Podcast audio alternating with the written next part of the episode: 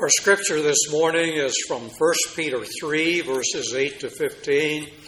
It should be noted that verses 10 through 12 come from Psalm 34, 12 to 16. Finally, all of you have unity of spirit, sympathy, love for one another, a tender heart, and a humble mind. Do not repay evil for evil or abuse for abuse, but on the contrary, repay with a blessing. It is for this that you were called, that you might inherit a blessing.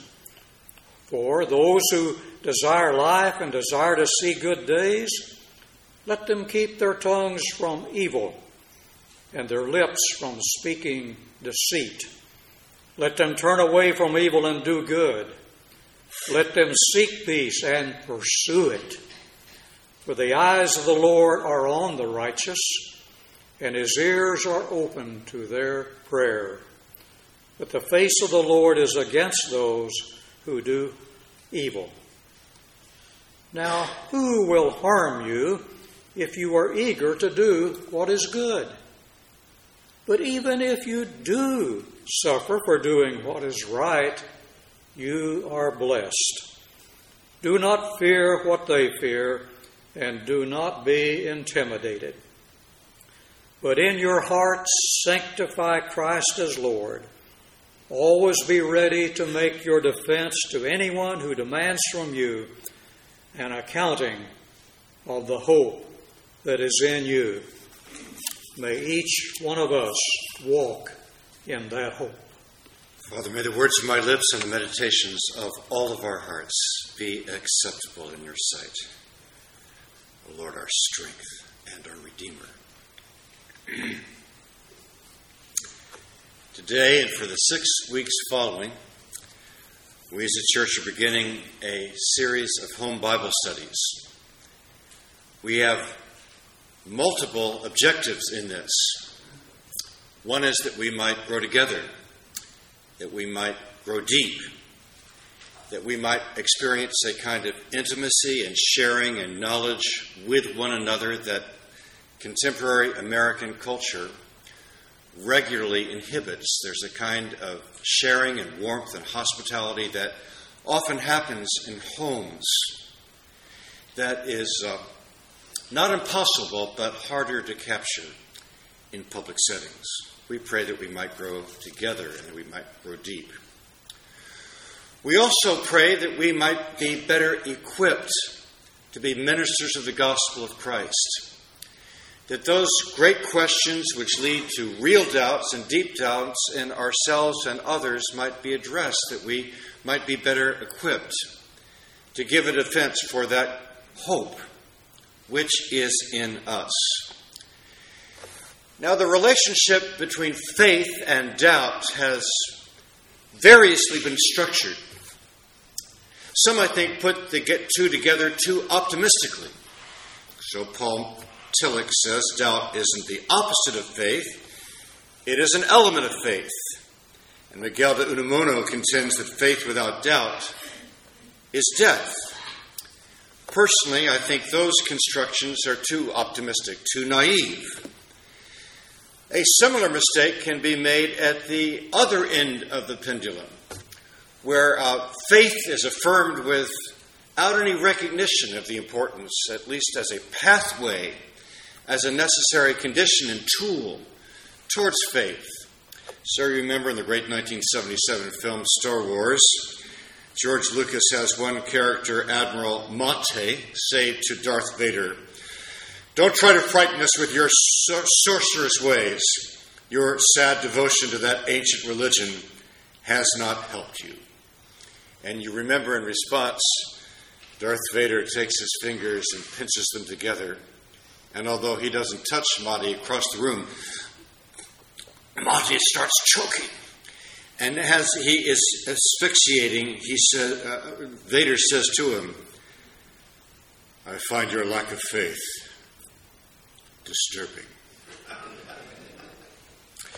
But I do agree with those positions that see faith and doubt as related, that doubt is a necessary, inevitable, and valuable episode through which we move and must move to faith, and by which faith is strengthened. According to Yann Martel in The Life of Pi, or actually, this is an essay. Uh, he's the author of the uh, Life of Pi. He writes, It's not ag- atheists who get stuck in my craw, but agnostics.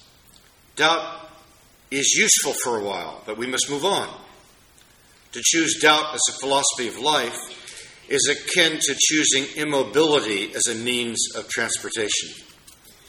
Or perhaps more to the point, less pithy, but more perfectly to describe my point, is the great German poet Rilke. He writes, You need to train your doubts. Whenever your doubts want to spoil something for you, ask them why. Ask them why they think something is ugly. Demand proofs from them, test them, and you will find instead of being a destroyer, your doubts will become a tool that build your life. So, in our studies this week, we're going to address some of the great questions which lead to some of the great doubts as we try to form faith for ourselves and for others. And the first week, two great ones right out of the starting gate addresses. Doesn't science contradict Christianity? And how can we conceive of the Bible being true? Bottom line on both answers, though one can spend a lifetime getting to them, is of course, science does not contradict Christianity. They are compatible, that all truth is God's truth. And we don't need to approach the lists of knowledge defensively in any way. As a matter of fact, it was the Christian worldview which gave rise to science, which fostered science. It was the commitments that we have or ones very like them, which are necessary for the scientific endeavor. And um, Christians do not believe that the Bible is another great insight into the way of the world. The Bible is not a series of religious inspirations the way Shakespeare was literarily inspired. We believe that the Bible is trustworthy because it is God's outbreathed word.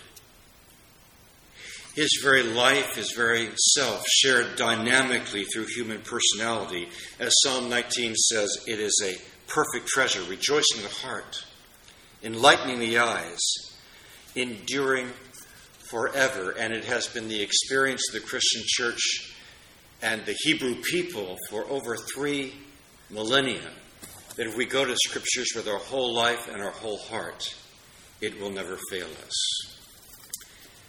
That's where we're being pointed. In one hour and one week, but there is obviously another agenda, much more, I think, more central to this study than the answers that will be shared. And that is the way of getting to the answer that is being modeled. Um, it is what I want to call winsome witnessing. We are in our nation in the midst politically of a great ideological divide. More perplexing and troubling to me than that divide is the rhetorical one which surrounds it. I find the disrespect with which many of our politicians speak across the aisle, attacking motives and characters rather than positions or policies far more disturbing, and finally, far more damaging than the contending policy positions. Fair enough, contend away, do it with vigor. But centuries old rules of decorum and respect in our legislative bodies that were put in place precisely because of these kinds of disagreements, knowing that disagreements can be deep, have dissolved it is a troubling commentary on the present state of our national character. Now, more closer to home, we live in a pluralistic society. And probably there are few more pluralistic areas in the world than in Marin. If you are a Christian, your neighbor probably holds very sharply different beliefs than yours. So here's the question. Here's the question of pluralism. How can people hold very different beliefs and still get along? I remember walking on the streets of San Francisco just days after 9 11 with the wife of my cousin, so my cousin in law. A San Francisco city librarian, a disaffected former Catholic, she said, You know, I believe, in light of what just happened, that religion is dangerous. When you have absolute beliefs, you're willing to kill for them. It just shows me that religion is dangerous. We should abolish all religion. I thought to myself, walking along right by her side, what a stupid thing to say. Thank goodness I didn't say it, but I certainly thought it, and I realized with instincts like that is why I desperately need what is being modeled in this chorus winsome witnessing. But here would have been my reflections if I could have formed them. When I was a boy in the 50s and the 60s, it was totalitarian atheists who wanted to blow us up, who uh, were the enemies of freedom and liberty. In World War II, it was National Socialists. In the 70s, it was a communist ideologue in Cambodia, Pol Pot. Now it seems to be religious fundamentalists. But if we can escape our cultural moment for a moment, we can see that religion isn't the source of violence, atheism isn't the source of violence. The real source of violence is human nature.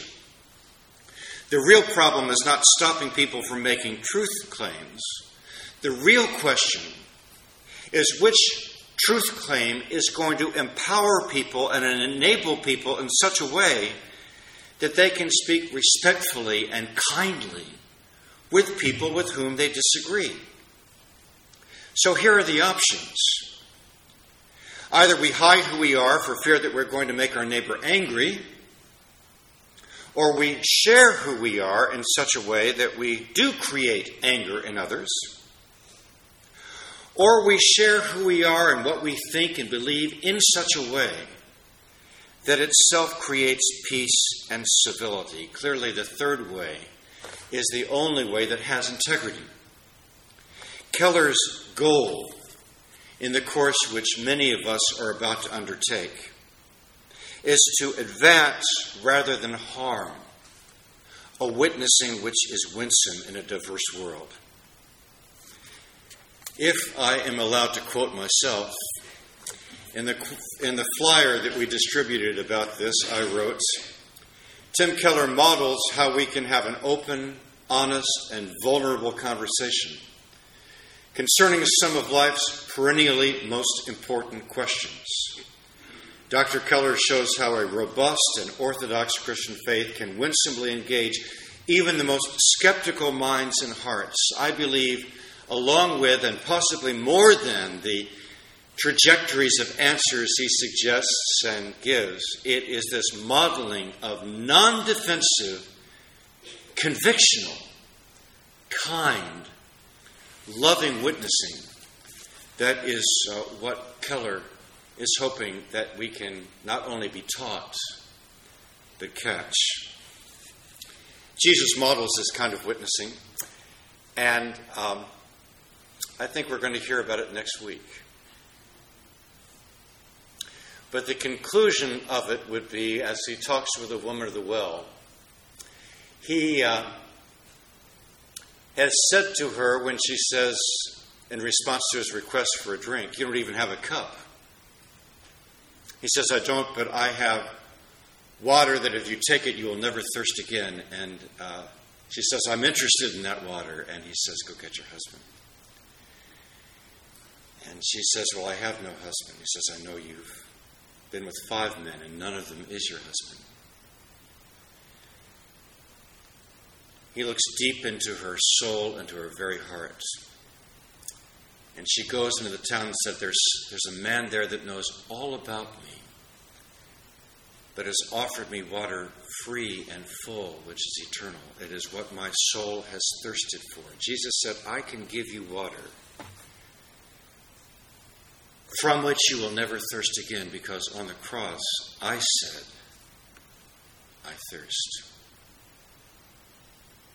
We gather around the table, which is a token of that great gift. On the cross, Jesus suffered and died for us, his soul shriveled up, and we can taste the water from which we will never thirst again, because there, at that place, at that site, he said, I thirst. This woman at the well, we may or may not hear more about her next week, but she was a winsome witness.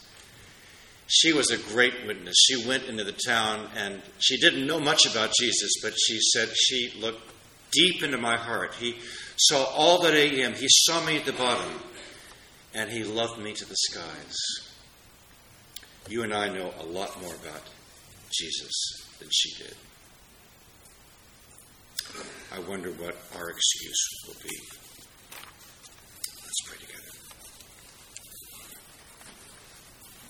Father, thank you so much for eternal life. We live in a pluralistic society. We need people who share who they are, but in such a way that is disarming, respectful, loving, courageous, and brave. We pray that you would make us that.